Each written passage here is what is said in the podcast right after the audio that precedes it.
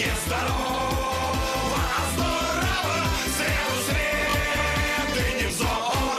Невзоровские среды. Всем привет, меня зовут Ольга Журавлева из Петербурга. К нам присоединяется Александр Невзоров. Александр Глебович, здравствуйте. Добрый вечер, мы в Гельвеции. Я с совершенно мокрыми, заспиртованными ушами, потому что чем страстнее Владимир Владимирович говорит о том, что побежден коронавирус, тем больше у нас уходит спирта на то, чтобы опылять все вокруг и дезинфицироваться. И здесь, в Гельвеции, Это, кстати, кстати тоже говоря, вредно. ну, вы знаете, вот только что из вашей студии вышел Алексей Алексеевич Венедиктов, который не разделяет вашу точку зрения о вреде спиртного. Ну, да ладно, смотрите, вот у вас там в Москве, там же, где живет Венедиктов, там же, где проживаете вы, а, но уже не на Смоленской, а на какой-то Хохловской площади Это молодая... знаменитая яма, Да, Александр. Это молодая такое место для голая тусовок. куртизанка, она сочно отдавалась то ли прохожему, то ли кому-то еще. И на все недоуменные вопросы она объясняла, что проституция Российской Федерации тоже нуждается во внесении поправок. Не меньше, чем Конституция Российской Федерации, и что это не секс и не разврат, а просто внесение поправок. И надо сказать, что вообще к поправкам подтянулись крупные, самые крупные, самые пока мелкие гномы России. Вот битый тонким ремнем известный маленький гномик, гном Гномыч, а, поучаствовал в безобразной по своей фальше, как будто бы это нарезка из журнала «Работницы советского времени», семейной идиллии Рудковских. И было наглядно показано, вот как можно топить заправки в Конституцию, первый раз в жизни услышав это слово и вообще не понимая, о чем идет речь. А, в общем, гномы за Конституцию. Ждем решающего слова от орков, которые тоже должны, вероятно, что-то сказать про Конституцию. Кто это будет? Валуев ли? А, или а, Карелин, или кто-то еще, кто подходит, в общем, проходит по кастингу, мы не знаем, но это явно будет. Но а, вообще волшебным образом мы знаем, что это гномья идиллия Рудковских, она совпала с назначением старшего гнома, то есть непосредственно Плющенко, тренером сборной России по фигурному катанию. Конечно, это жутко неловкая ситуация, да, но вот эпоха, как мы... Ну, Оленька, понимаешь, эпоха безжалостна, да, вот уже серебряники приходится пересчитывать у всех на глазах и э, на виду у публики рассовывать их по карманам, и уже с монетками, то, что называется, не уединишься. И вот я подумал, Оль, подумал я, а может быть Ефремову все-таки не стоило отказываться записывать обнулительный ролик? Сейчас бы он был не под следствием, а тоже бы тренировал, например, фигуристов. И все бы от этого только выиграли, да? Ты представь себе, во-первых, мы бы подняли репутацию российского спорта и избавили бы от всяких подозрений в допинге, и ВАДА бы согласилась. Потому что, смотри, во-первых, у российских катальцев этих, да, у них появилась бы уникальная совершенно Мишина пластика. Мы знаем, что такое, мы знаем, что такое пластика Ефремова на Смоленской, например. Это само по себе было бы сенсацией. А потом появились бы оригинальнейшие костюмы с топочкой, бутылочкой, рюмочкой. А медали бы располагались, как на армянском коньяке, на фигуристах. И, а, понимаешь, э, репутация, ужасная репутация, связанная с э, допингами, с ней было бы покончено, потому что когда Мишины воспитанники, фигуристы выходили бы на лед, то все судейские коллегии, всякие там ВАДА сразу понимали бы, что допинг там наливать было уже некуда. И всего за 3-4 Злой вы, поколения. Александр Я злой, нет, нет.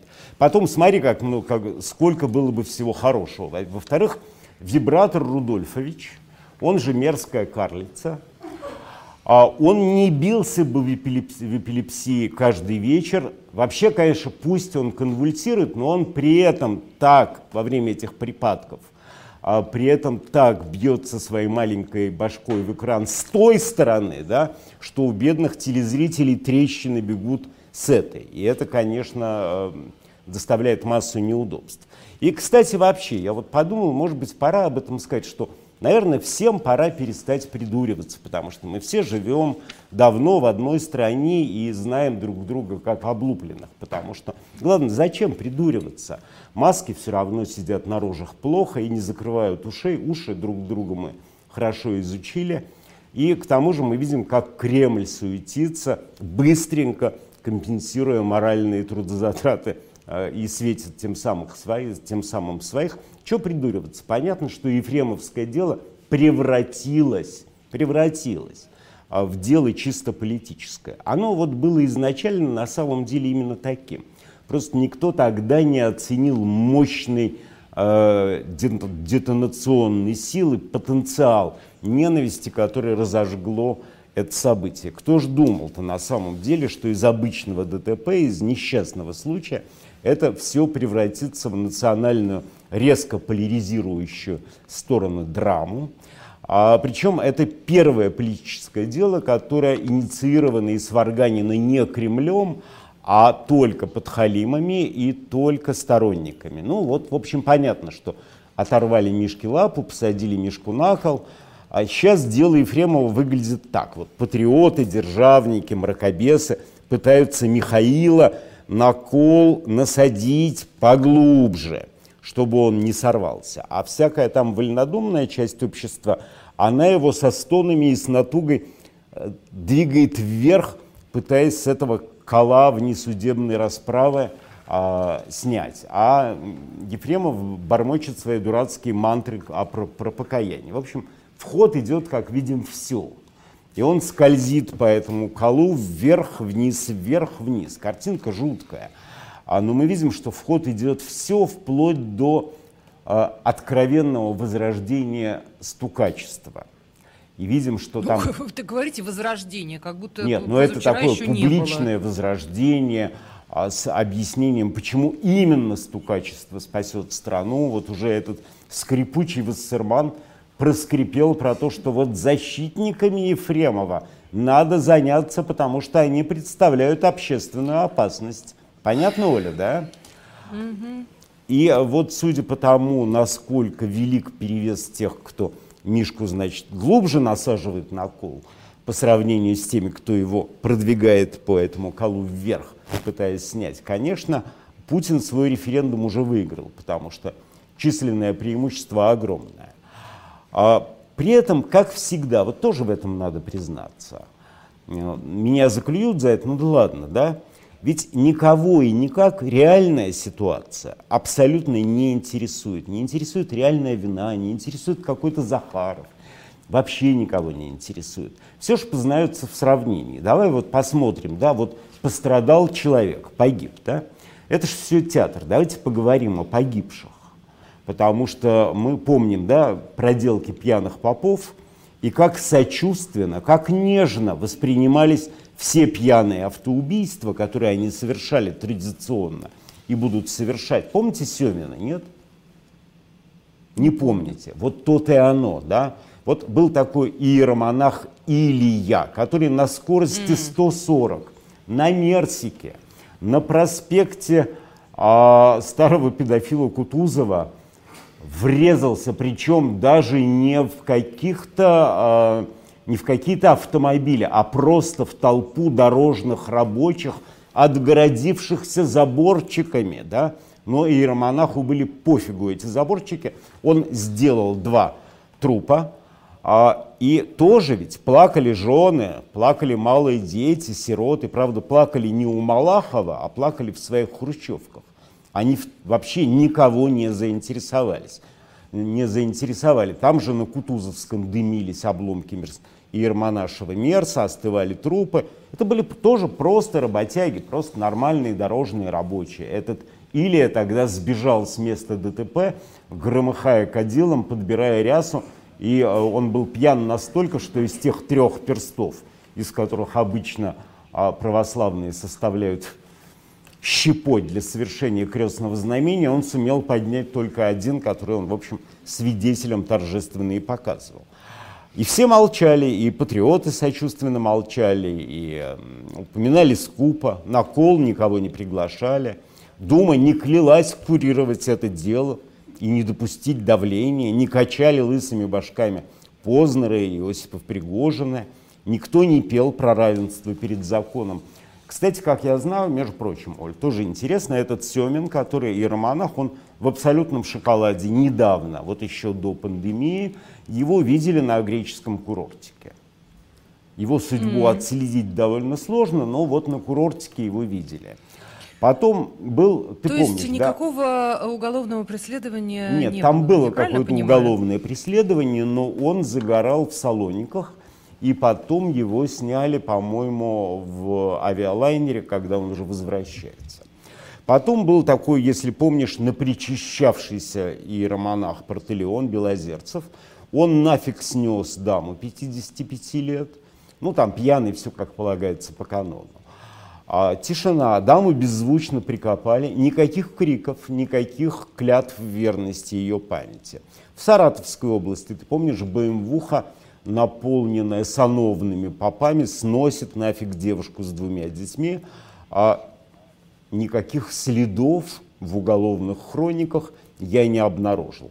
А в Петрозаводске поп Петунов в результате такого хитрого алкоголического маневра он полностью размазывает по асфальту крестьянку. То есть можно до бесконечности, как ты понимаешь, об этих случаях рассказывать гораздо более тяжкие, чем у Ефремова случаи, когда они не становились медийным товаром. Ноль реакции, все хорошо, прекрасная маркиза, никто не помнит ни имен, ни фамилий, снесенных Семиным или Протелионом. Это никому не интересно. Вот тут тоже надо признаться честно, вероятно, что на самом деле смерти, боль, несчастье так называемых простых людей, жертв – никого на самом деле не волнуют и не задевают, а их слезы нужны только как часть шоу. Да? Это разменная монета для, для прессы, и эту разменную монету после использования выкидывают, и никто о ней не помнит. Вот сейчас только очень интересно, как пролегает эта демаркационная линия тех, кто спасает Ефремова, и тех, кто глубже насаживает его накол, она очень четкая, да, хотя удивительно, что среди а, спасателей люди, которых, например, я всегда считал абсолютно чужими, вздорными и отвратительными, они оказались гораздо лучше, чем я о них думал. Конечно, теперь понятно, что вот эта вот э, реакция на несчастный случай на Смоленской площади – это дикий крик той боли, да, которую причинял им гражданин-поэт. И тем, э, кому было особенно больно, они громче всех орут про то, что оторвите мишки на лапы, посадите мишку на кол. Да? Очень такой знаковый набор персонажей, который тоже обозначает чисто политическую подоплеку событий. Преимущественно это, конечно, гномы. Разные.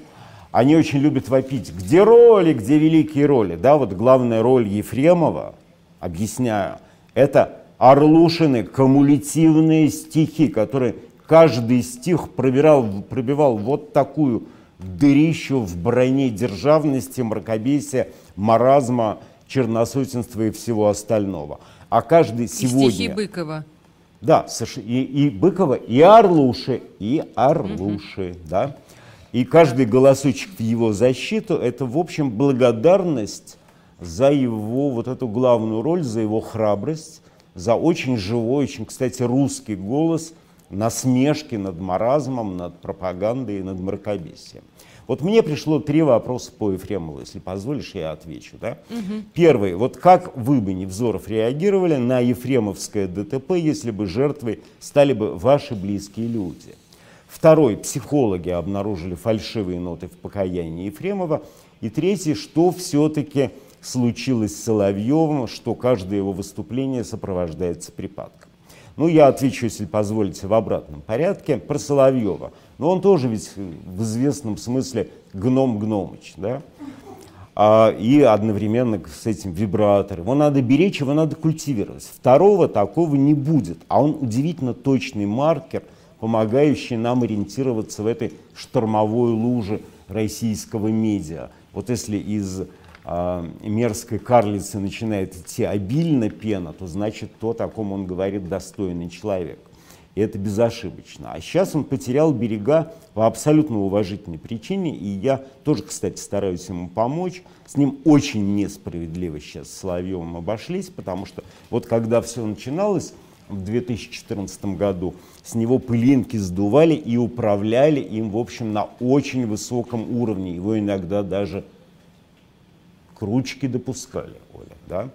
А вот потом кураторство спускали все ниже, ниже, ниже, и, в общем, сейчас оно окончательно опустилось до простых клерков администрации президента, которые это бесит бедного пропагандона, потому что там подрезали денежку. И это тоже непорядок, потому что он честно... Вы все знаете. Ну, знаю я кое-что. Он честно бьется за режим, а с ним, в общем, поступают по-свински. Что касается психологов и того, что в покаянной речи Ефремова была фальш, да, ну, я бы вообще не рекомендовал обращать внимание на то, что говорят психологи. Это же, в общем, совсем для слабомыслящих психологи, да, просто вот проходите мимо и не обращайте внимания. Вот все-таки слушатели эхо, по моим представлениям, это несколько иная референтная группа. Оставьте психологов там Боням, Рыбкам и другим работникам э, дорог и придорожья. Ну, да? Умственного да? труда. Да, угу. совершенно верно. А, и вот то, что обнаружили фальш, поймите, да, фальш обнаружили у суперпрофессионального актера, который может играть все. Да? Вот уверяю вас, если бы Ефремов захотел бы надуть и сыграть, то страшный суд не усомнился бы ни в одном его слове и рыдал бы. Да?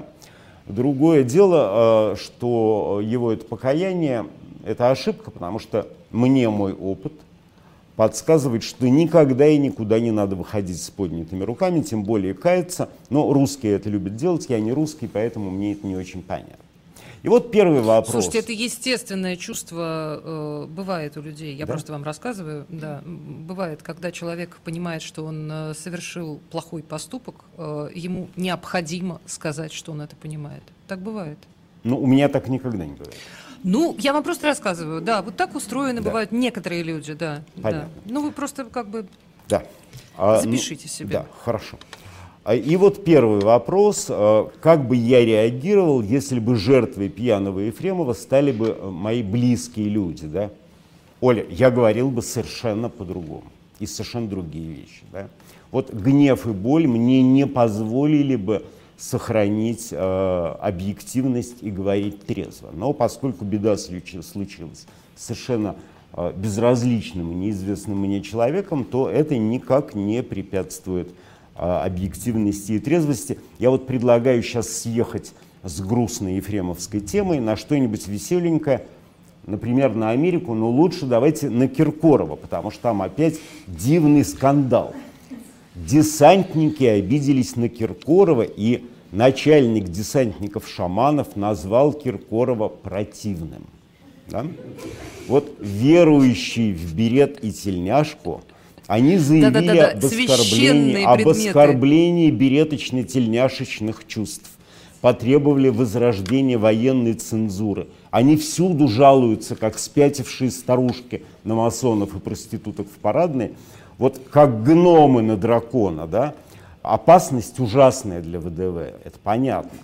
Возможно, вообще десантным войскам осталось существовать несколько часов, нужно обращаться в ПАСЕ к НАТО с требованием защитить десантные войска от Киркорова. Но, кстати говоря, причину э, атаки э, Филиппа Бедросовича на десантные войска вычислили довольно просто. Это обычная зависть. Обычная зависть, банальная зависть движет Киркоровым. Он же сидит в изоляции не может поехать на шопинг. И он видит, сколько десантникам шьют костюмчиков с аксельбантами, какие у них кокетливые брошки на, кстати, голубых беретах. Да? Вот Дольче с Габанами, они там тихо поскуливают от зависти, когда считают золотые позументы. Вот, кстати, Оль, загадка... Шаманов и до вас доберется, предупреждаю вас, Александр Возможно. Возможно. Мы встречались Сейчас в Чечне. святое задели. Да. Угу. Вот тоже, кстати говоря, по поводу Шамановых, генералов э, и всего остального. А, вот смотри, берем равное, берем равное количество равных блестящих блямбочек и пуговичек. одинаковое количество брошек, блестящих звездочек, кругляшков, парчевых полосочек, лампасиков, значков, золотого шитья, висюлек, золотых веревочек и пряжек. И цепляем это на одного человека и на другого человека. Но в одном случае мы получаем несомненного гея, да? а в другом случае несомненного генерала. Вот как различать, да? чтобы никого не обидеть и случайно не назвать гея генералом. Да? Вот у генерала будет радостное лицо, потому что он патриот. А гей будет все время оглядываться, потому что он будет бояться, что сзади подкрадывается Милонов. В общем, короче, Киркоров теперь гроза десантников. Такая вот, э, как выражается ботанический официальный словарь, такая вот ебельмания желтошиповая, да? Она же еще Ох, есть там... Ваша латынь. Апунция хуажапенсис, да? А, в общем, за, во всем этом можно было убедиться, пронаблюдав за кубинским цирком. Кубинский цирк вы видели, да? Открытие храма Минобороны? Совершенно верно, в Кубинке, Оленька. Оленька, как вы потрясающе да, прекрасно, да? да, да? да. Вводили Кубинка, в мистическую эксплуатацию храм святого Шойгу, вот эту огромную кормушку для попов, причем меня поразила тонкость и а, точность, да, вот колорит внешний и колорит внутренний точно удалось подобрать в цвет фуражки Адольфа Гитлера, который теперь будет сохраняться в этом комплексе. Но я думаю, что это тоже не поможет, потому что их Бог не поймет. Он не поймет, почему для него коттеджик поставили не на Рублевке, потому что если уже и делают какую-то загородную резиденцию для Еговы Бога, то, наверное, можно было выбрать местечко поприличнее. Да? Там не хватает проектора на стенах, который бы транслировал фотографии там, непостроенных на эти деньги больниц, а, причем с таким еще гомерическим а, хохотом сопровождения. Там дорога к храму должна быть обязательно вымощена именами тех, кому в России сегодня реально нужна а, материальная помощь, тем предприятиям, людям, а, и причем все буковки должны быть рельефные, так, чтобы о них можно было, идя к храму, обязательно вытирать ноги. Потом уже там вскроется реальная стоимость этого объекта, а, потому что уже выяснилось, что там, по-моему, чуть ли не 3 миллиарда из бюджета на него ушло. Но, в общем, переживать не стоит, потому что при смене режима точно этот объект можно будет сдавать под американские сериалы. Вот Джексон, он не смог снять внутри Мордора а, а здесь а, вот просто готовая декорация, которая сможет зарабатывать, причем мы же видим, что там уже, уже с гномами, но гномы в фуражках, гномы в митрах, то есть а, с полным актерским составом. Да. Александр Невзоров, Ольга Журавлева вернутся к вам в Невзоровские среды. Не забывайте, что наши YouTube-каналы просят ваших лайков, так что, пожалуйста, выставите их за время перерыва.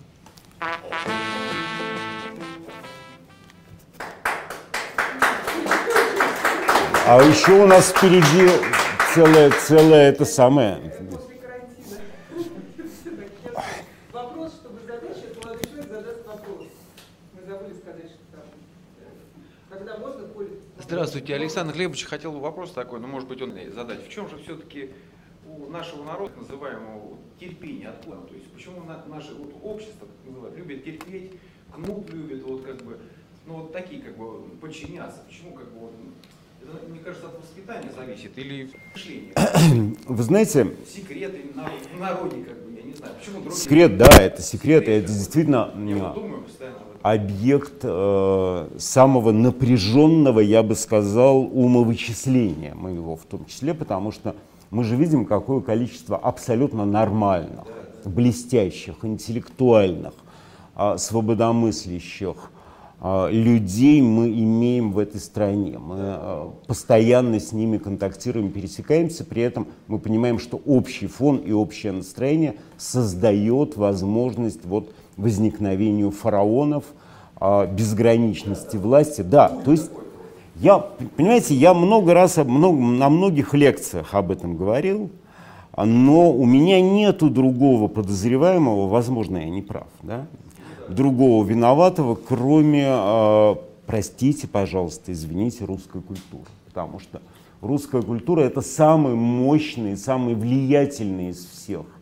э, транслирующих и э, формирующих факторов, да, и по неволе все равно каждый человек, хочет он или не хочет, но в какой-то период жизни набирается этого, нахватывается этого, насасывается этого в школе, и это все равно формирует его личность. Я понимаю, в семье каждый должен избегать этого. То есть своего ребенка воспитывают, как бы, у меня нет детей пока, но то есть как бы ограждать его от вот этого влияния, так. Э, у- про- абсолютно нереально, потому что ограждая его от этого влияния, вы выводите его за пределы социума. Он становится непонятен, он становится чужим.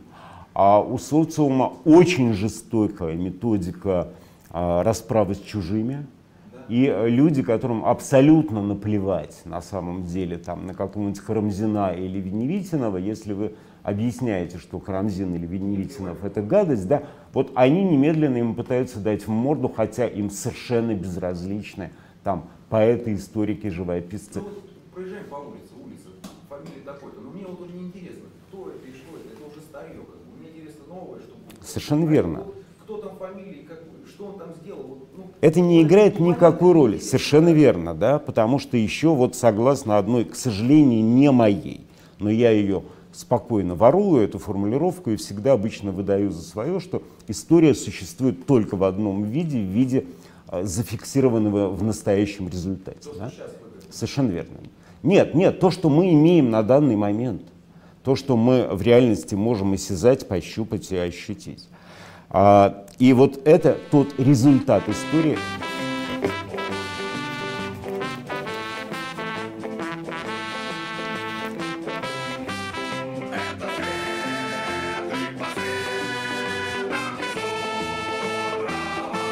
21.33, мы снова с вами. Ольга Журавлева из Москвы, Александр Невзоров из Петербурга. И вот здесь, я прошу прощения, я должна сказать, что именно поэтому мы так по-разному одеты. В Москве завтра 32, а у вас как в Питере?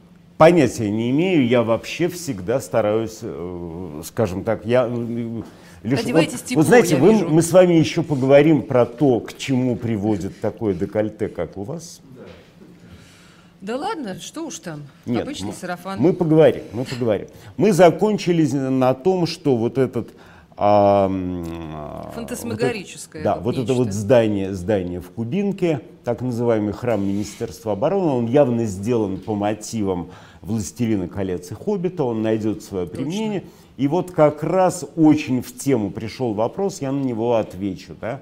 Он а, получастный. А вопрос, чем занимается сейчас ваш сын Александр Александрович Невзоров? Меня спросили, я вам могу сказать, что мой сын Александр Александрович Невзоров занимается абсолютно тем же самым, чем э, Гундяев. Он разводит Так. богомолов. Он очень увлекся насекомыми, и у нас теперь живет там порядка 60 богомолов, которые он доращивает э, с мельчайшего размера, когда они вылупляются из атек. Он очень большой м, специалист в этих вопросах. Ну а Гундяев немножко по-другому разводит богомолов, но тоже разводит. Вот теперь смотри, у нас теперь есть такая тема, мимо которой опять не проскочить. Это опять Америка. И я хочу только не э, мусолить события и происшествия, погромы, да? Я хочу поговорить, что а, даже о том, а, даже на результаты референдума, которые будут происходить в России а, по поправкам, эти американские события могут повлиять и сработать уди- да, да, да, удивительно сильным образом. Они вообще шандарахнули по России, никто еще этого не заметил. И влияние, кстати говоря, их глобально, потому что в этом золотом гробу, в золотом гробу уголовника Флойда оказалось достаточно места и для русского мифа об Америке. Это ужасные слова, да? Потому что реальная Америка и русский миф об этой стране между собой не имеют ничего общего. А русское сознание, оно вообще очень мифологическое, оно вообще всегда стремится делать из всего миф. Русский – это тот, кто мечтает свалить в Америку, но только не в реальную, а в ту, которую он себе придумал. И если ты помнишь картину Богатырей Васнецова Они ведь тоже смотрят, открылся, не открылся визовый центр. Там же все на рожах написано. Вот дело в том, что сейчас легенда об Америке, если она не разрушена и не похоронена, то она, конечно, надломлена. Да, Америка останется индустриальным гигантом, никуда не денется долларов, э, доллары, но с довольно уродливым э, на русский вкус э, общественным строем и э, обществом. Да? Вот сейчас свал туда, согласись, несколько омрачен. Сейчас поймешь, к чему я клоню. Там, извините, надо на колени перед африканцами, там нельзя курить на улице, команчи не гоняются за дилижансами, то есть обстановка очень тяжелая на самом-то деле. И вообще все не так, как когда-то мыслилось. А, и, а ведь русский человек, он планируя свои отношения – со своей страной, со своей властью, он всегда держит в уме возможность свалить из России нафиг и забыть эту страну, как страшный сон. И этим отчасти объясняется вот эта поразительная терпимость россиян ко всем событиям последних десятилетий. Отчасти, да? А вот теперь... Имеете в виду внутри э, российских Конечно, событий. да, да. А На... вот теперь мы, сваливать, мы в общем, внешние. особо некуда, потому что там э, надо становиться на колени перед э, афроамериканцами, а Европа растерзана вирусом. Э, там дикое обострение конкуренции после эпидемии. Там и, есть кому работать. Да, и пригреться в ней стало тоже гораздо сложнее. Как, кстати говоря, и Англия с ее абсолютно непонятным вдруг возникшим культом трансгендеров, да, потому что знаешь, что вот эту прелестную... Там это такая сложная тема, кто что сказал. Кто что сказал, Роулинг, у кого наверное. какие месячные, не разберешься, но обижают авторшу а, Гарри Поттера за то, что она что-то не то сказала про трансгендеров, да. Вот на она, самом да, деле... Она неправильно да. понимает кое-какие вещи, да. скажем вот так. при том, да. что каждый имеет право быть тем, кем он хочет, а, хочет человек спилить себе яйца? Да пожалуйста. Хочет пришить яйца? Да пожалуйста. Но вот если так получилось, да, а, и если он стал эм, трансгендером, схиегуменом, геем, десантником, верующим, гномом, вот кем хочет, ну никаких с этим проблем я, честно говоря, не вижу. Но при том, что за теми, кто не является схиегуменами, геями и десантниками, надо оставить право, и это столько справедливо, шутить и язвить по поводу тех, кто стал. Вот, кстати говоря, Оля, вот сейчас ты узнаешь обо мне, сейчас ты узнаешь обо мне кое-что Вы новенькое. схиегумен? Нет. Ты знаешь что? У меня, оказывается, нет Оскара за актерское мастерство. Ну, я вообще подозревала. А вот, вот не, мне не дали Оскара, хотя у меня один момент в жизни точно был, когда я его заслужил. Да? Вот в молодости у меня актерских способностей хватало ровно на то, чтобы где-нибудь на среднем плане выронить карабин и перевернуться вместе с лошадью. Но со временем, со временем мои способности усугубились. И вот э, один раз была ситуация, когда одна наша знакомая девушка взяла и решительнейшим образом перешилась в мальчика. И так. в доказательство вот принадлежности теперь уже совершенно к другому полу, эта бывшая девушка постоянно а, просила Беломору и с дикой скоростью шевелила усами нововыросшими. Вот когда ее предъявили, я, между прочим, не заржал. Да? Хотя это было дико сложно, я проявил невиданное мастерство, я был мил, обходителен, предельно лицемерен, я ничего себе не позволил, а, не, был эталоном тактичности. Вот только я единственно сообщил девушке, что ее перешили все-таки в мальчика, а не в таракана. Поэтому э, так по-сумасшедшему орудовать усами, в общем, наверное, и не следует. А, и вот тогда, в общем, я был э, на высоте актерского мастерства. Вообще я с пониманием отношусь к таким экспериментам. И давай вернемся к Америке. Конечно, э, во многом происшедшее там э, имеет корни... Да, ну и происходит сейчас. Да, да, да, но это имеет, конечно, Процесс. корни в анонизме, да, потому что вот эти исторические мастурбации, покаяние, ковыряние в истории, вот это мастурбирование на прошлое бесконечное, оно примерно к таким последствиям и приводит. а, не так, э, вероятно, там страшно, как то, что может произойти, например, в России, потому что помимо того, что это американское шоу, конечно, аукнется здесь, но, в принципе, Оля, в России тоже есть перед кем постоять на коленях, поизвиняться за столетие рабства, да. Есть потомки крепостных крестьян, да, их Причем полстраны, да, они пока еще не додумались, что можно и нужно предъявить счет за столетие Александр Глебович, рабства. подойди- подождите. Столетие рабства это само собой. А, репрессированные народы, полстраны. Репрессированные народы, это, это Репрессированные просто Да. а, люди. Подожди, Еще это второе, третье, четвертое действие. То есть палитра А богата, по поводу да? рабства никаких сомнений. Памятник Петру, медный всадник, э, надо сносить уже в Питере. Там. Ну вот я подозреваю, что кому-нибудь рано или поздно это придет в голову, потому что Вы бы как отнеслись к этому? Вы вообще памятники как-то... мне не совершенно, какие-то совершенно по барабану. чувства? Нет, мне никакие памятники никаких чувств не вызывают. А нет, а, п- медный всадник смешной очень, потому что понятно, что а, там лошадь стоит на какой-то непонятной левадочке, это фигура высшей школы. Змея. Нет, змея это а, Там еще змея есть. существо, я имею в виду а, м, наклон корпуса, да, вот то, что называют там люди на дыбах, да, на самом деле это левадочка аккуратная, но если эта лошадь опустится на передние ноги, то она э, спокойно уйдет из-под э, э, Петра Алексеевича, потому что, в общем, конечно, по сравнению с его габаритами она чистая пони.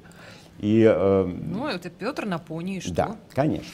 Но вот ты вспомни, да, над крепостными рабами изгалялись не слабее, чем над чернокожими в Америке, и в разное время население в России там на на 60-70% состояло именно из крепостных. Ну вот они возьмут вилы, батаги, оденут косоворотки и попрутся громить, ну, во-первых, дворянские собрания, потом там гостиницу «Европейская», но зато ниже всех, конечно, придется кланяться и целовать ноги крепостных Михалкову. С его-то идеологией, да, барство. Это У будет него, у него можно будет сжечь рояль. Да, тот потрясающий спектакль. То есть набор у бывших крепостных для возмущений, ну, точно не меньше, чем у афроамериканцев. Но вот мы понимаем, что теперь после погружения в могилу золотого гроба с Флойдом и русской мечтой все несколько теперь поменяется, потому что русским, это я уже вернулся к нашей теме, русским было особо отступать некуда. Ведь как было, да, вот совсем недавно, рейтинг процветания, Россия на последних местах, да, в общем-то и наплевать, да. Рейтинг миролюбия и способности поддерживать, сохранять э, мир в мире, Россия на последних местах, где-то там в районе Судана, тоже совершенно пофигу. Но с учетом того, что точек сваливания из страны почти не осталось, русские могут забыть свой пофигизм и впервые задуматься о будущем своей страны. И это, конечно, будет совершенно не кстати для режима, который привык, что, в общем, все так хорошо, потому что всем на все наплевать. И отчасти по этой причине тоже. Да? Потому что я вот тут послушал красотку Захарову. Ты слышал, Про вероятно? патриотизм. Да, в День России она рассказывала про любовь. Она рассказывала про любовь к стране, про любовь к родине. И причем, если перевести ее с дипломатического непосредственно на русский, то получается, стояла Маша Захарова и говорила, ой, я так люблю страну, где сотрудники Росгвардии насилуют друг друга бутылкой. Я так люблю страну, где 40 миллионов, где воняют 40 миллионов очковых сортиров. Я так, то есть она, пере, вот можно было перечислить очень многие вещи, но я не очень понимаю этого наслаждения уродством, несчастьем и вот любви к уродливому, откровенно уродливому явлению. Надо сперва сделать страну пригодной для проживания, не унизительной ни для одного человека в ней, и после этого только ее можно начинать любить, потому что в психиатрии есть точное, четкое определение, вот эта вот любовь к уродству, это отмаркировано как тератофилия. И никакого другого имени у этого чувства нет. Вот, конечно, понятно, что Маша Захарова сама по себе бессильна. Она такой рупор, матюгальник, через который Россия о себе кричит миру. Но судя по тому, что она говорила, она не понимает.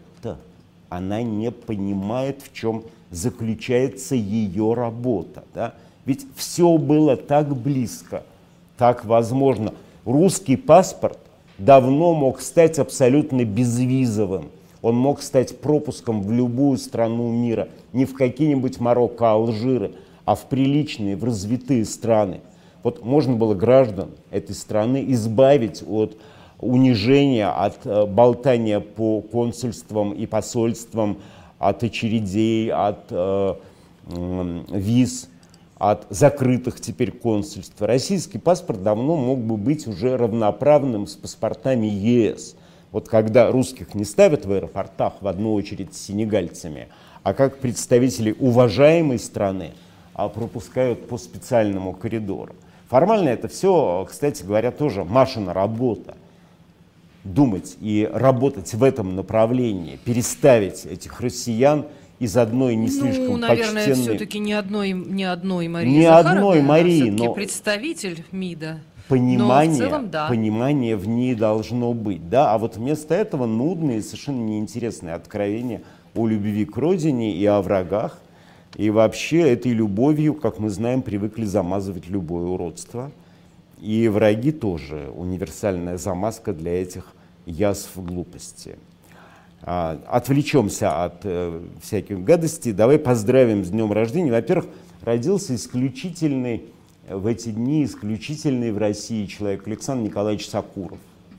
Не потому, что он мой друг, а потому, что он инопланетянин. Вот я, как человек начисто лишенной совести, каждый раз, общаясь с ним, я все-таки убеждаюсь в том, что такое явление существует, как совесть.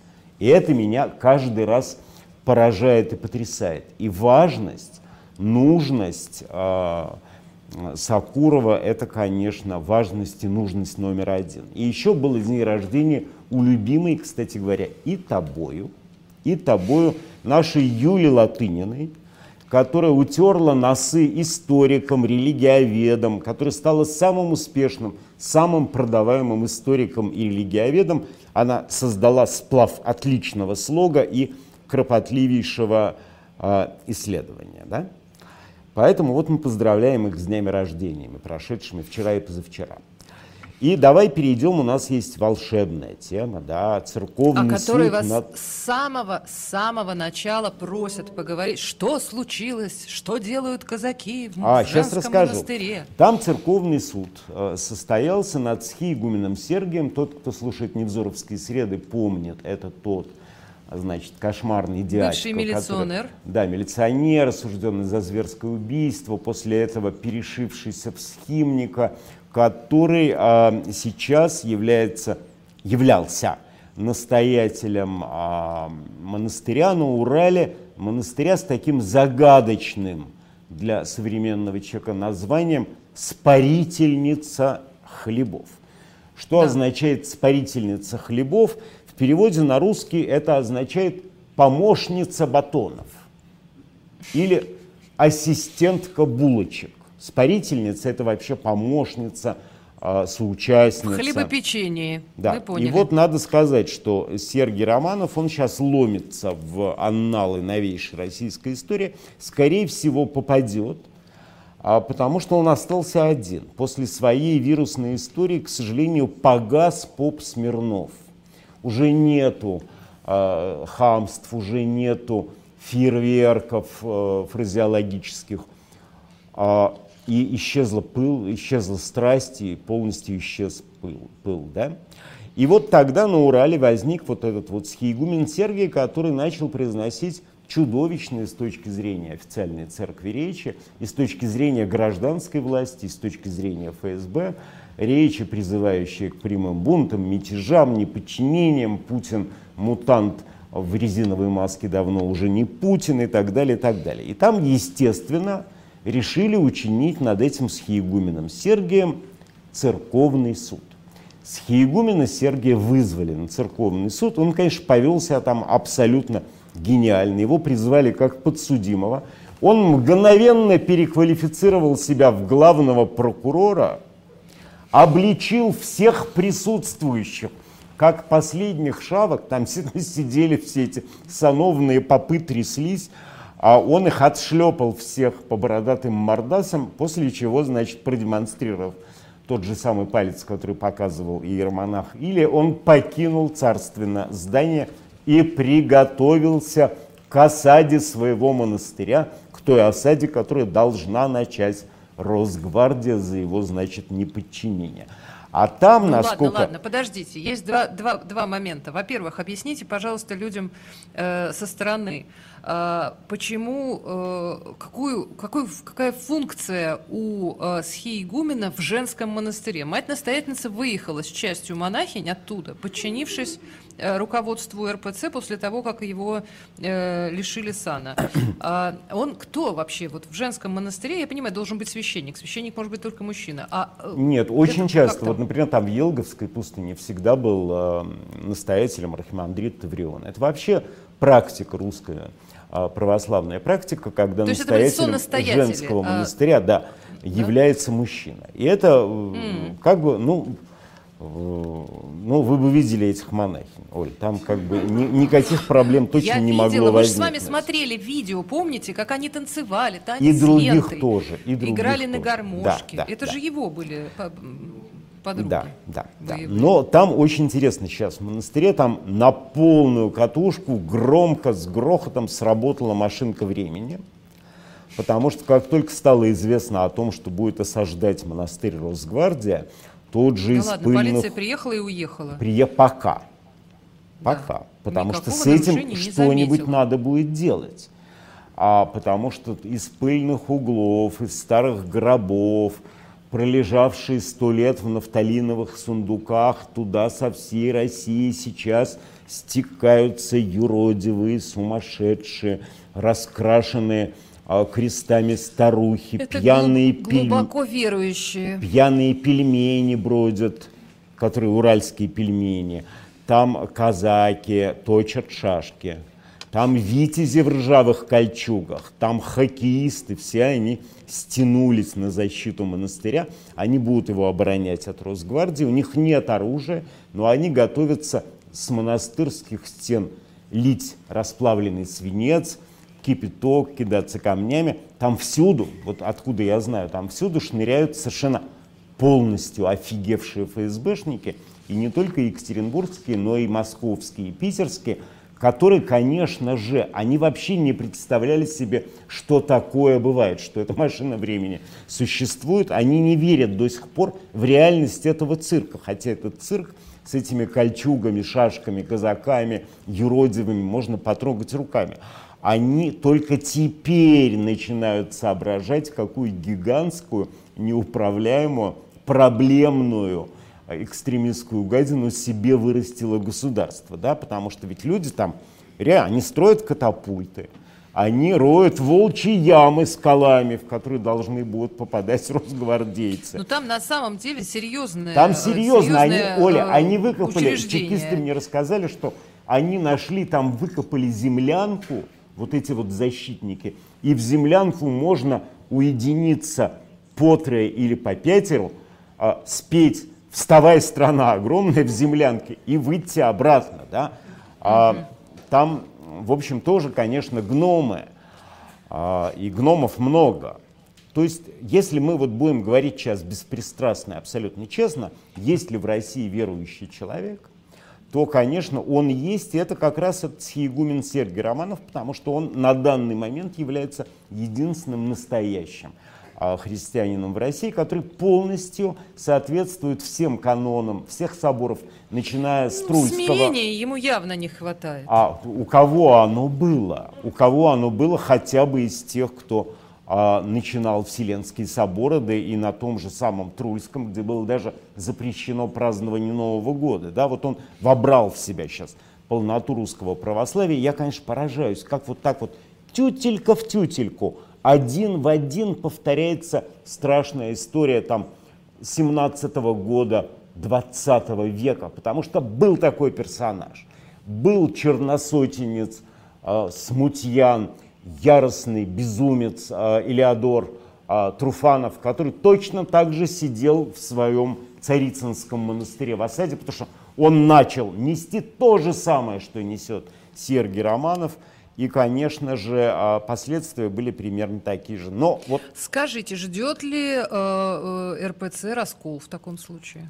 У А- него есть поддержка. РПЦ не понимает, как быть. Поддержка есть, конечно, но она есть вот а, среди тех а, верующих, которые как бы являются вот теми самыми подлинными православными, а не у тех, кто а, соучаствует в цирке, а, в кубинском цирке. Да, при том, что Он, понимаем, кстати, бывший духовник Поклонской. По-моему, Да. больше она с ним не дружит. Я Мне не знаю. показалось. Я просто хочу сказать вообще про религию, про то, как много для понимания религии делает этот Романов, потому что вообще вот по степени отбитости совершенно а, еврейские попы, раввины, они абсолютно равны русским попам. Вот разговорился в Израиле один раввин, и пол Израиля уже лежит в обмороках, потому что они вообще, Там оказывается, есть нюансы. Он говорил вот эту всякую чепуху, этот ваш э, раввин э, Гасхай. Барух э, Газей. Гасхай, Барух вот Газей. пишут в каких-то. Ну важно, хорошо, да. пусть будет.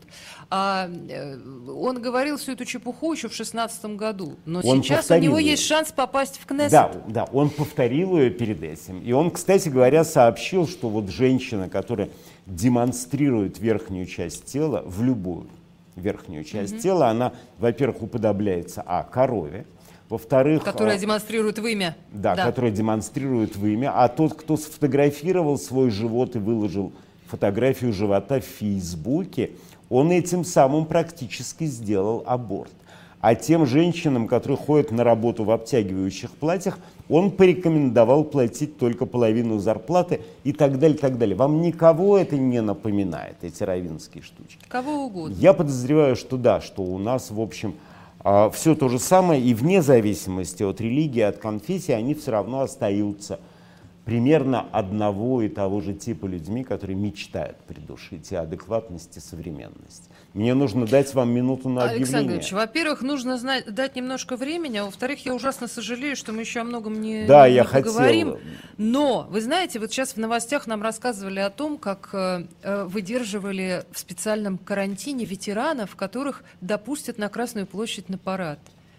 По-моему, это чудесно. Жаль, Это что мы. Да, не да. успели и мы и не поговорили про картофельное кольцо белорусского всевластия. Черт да, возьми. да, к нам же, к нам же черт Да. возьми приедет, э, приедет Лукашенко, он Да, но мы еще дал, успеем. дал свое согласие, да. А, я быстренько скажу, что в 22 в программе 48 минут король бельгийцев Филипп, в 23 часа повтор программы «Винил» с Анитой Цой, а после нуля часов в программе «Один» будет Алексей Нарышкин. Ну а мы, Ольга Журавлева и Александр Невзоров, с вами прощаемся.